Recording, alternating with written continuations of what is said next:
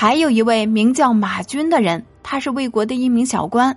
不过，与其说他是一名小官员啊，还不如说他是一位巧思绝世的工匠。因为他对做官是一点兴趣都没有，倒是对于发明很多高明的机械有着无比的热情。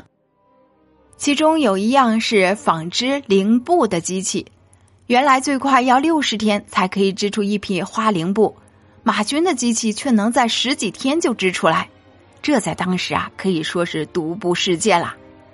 此外，中国古代一直有个传说，认为皇帝和周公都曾经制造过指南车。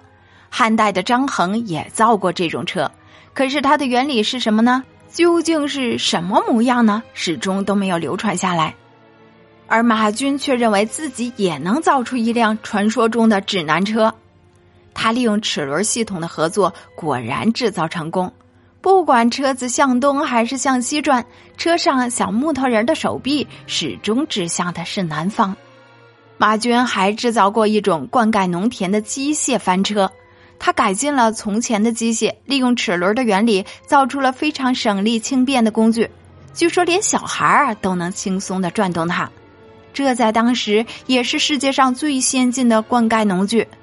一千多年来，中国的农夫靠着这类翻车来汲水种田，养活了世世代代的人。三国时代虽然免不了打打杀杀，不过它也的确是一个精彩的时代。好，咱们再说回来，聪明而又有野心的曹操子孙是一个不如一个，所以魏国最后被大将军司马懿的后代，也就是他的孙子司马炎给篡夺了去。聪明而又有野心的司马懿子孙也是一个不如一个。当司马炎建立了晋朝之后，便开始享乐，他把国家的官位像是货品一样卖出去。谁付的钱多，他就给谁做大官儿；付钱少的就做小官儿。他觉得这样赚钱享乐是最快的捷径。司马炎还觉得自己可以这么容易的取得曹家的王朝，是由于曹家在各地都没有自己人来掌权。为了避免这一项错误，他就把自己的叔叔、儿子、侄子分封到各地去当王。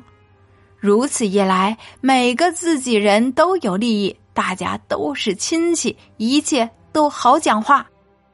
司马炎似乎也很相信从前周朝人的“血浓于水”的道理呢。有了这么完美的安排之后，他每天最重要的工作便是玩乐了。他的大臣们最重要的工作也是玩乐。据说宫廷中的姬妾有一万多人，他每晚都不知道该睡在哪里才好。于是就坐在羊拉的车子，任凭羊停在哪一间姬妾的门口，他就选择睡在哪儿。他的宰相啊，每天三餐都要花一万钱，还嫌没有什么好菜可以吃呢。你知道一万钱的价值吗？他足足可以让一千个人吃一个月的饭嘞。